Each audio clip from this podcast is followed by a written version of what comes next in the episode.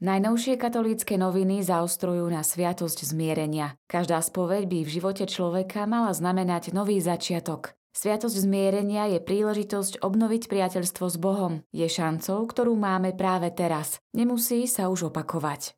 O spovedi sa zhovárajú s morálnym teológom Ivanom Šulíkom. Spoved je vždy o človeku a Bohu, medzi ktorými som prostredníkom. Nie som spasiteľ, ja som za toho človeka, čo sa spovedá, nezomrel. Zomrel za ňo niekto iný. Hovorí morálny teológ Ivan Šulík. Preto je podľa jeho názoru láskavé prijatie v spovednici vždy na prvom mieste.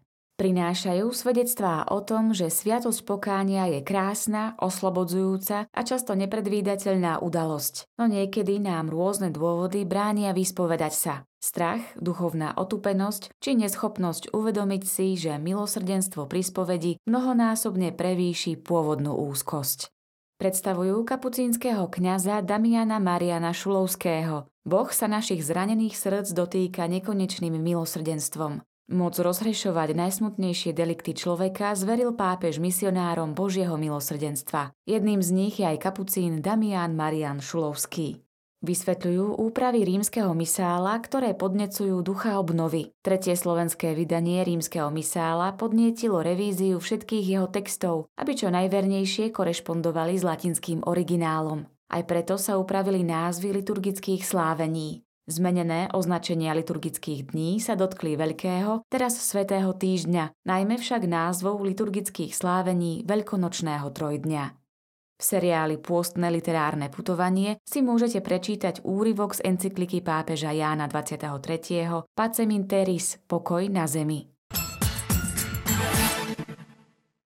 Pápež František absolvoval návštevu Malty. Vyjadril vďaku hlave štátu, verejným orgánom a všetkým obyvateľom za láskavosť a pohostinnosť preukázanú počas návštevy. Správy z návštevy je možné nájsť na stránke tlačovej kancelárie Konferencie biskupov Slovenska.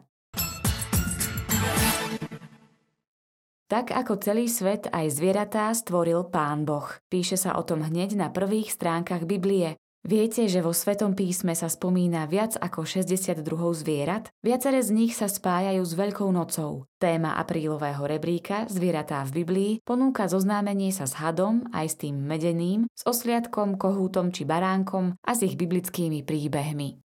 Príbeh kohúta vo Svetom písme vyrozpráva aj scénka o kohútikovi, ktorý trikrát zakikiríkal, ktorá spolu s vystrihovačkou prstových bábok a kulís ponúka deťom možnosť zahrať si prstové divadlo.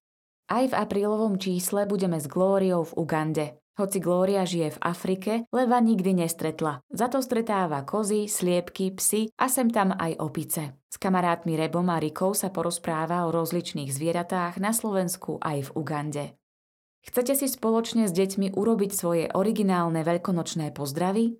Na strane 25 ponúkame návod na dva veľkonočné pozdravy pripravované rozličnými technikami. Tí, čo sa radi púšťajú do zaujímavých a netradičných techník, môžu vytvoriť roztieraný pozdrav. Pre tých, ktorí obľubujú tradičné techniky, ponúkame skladací pozdrav.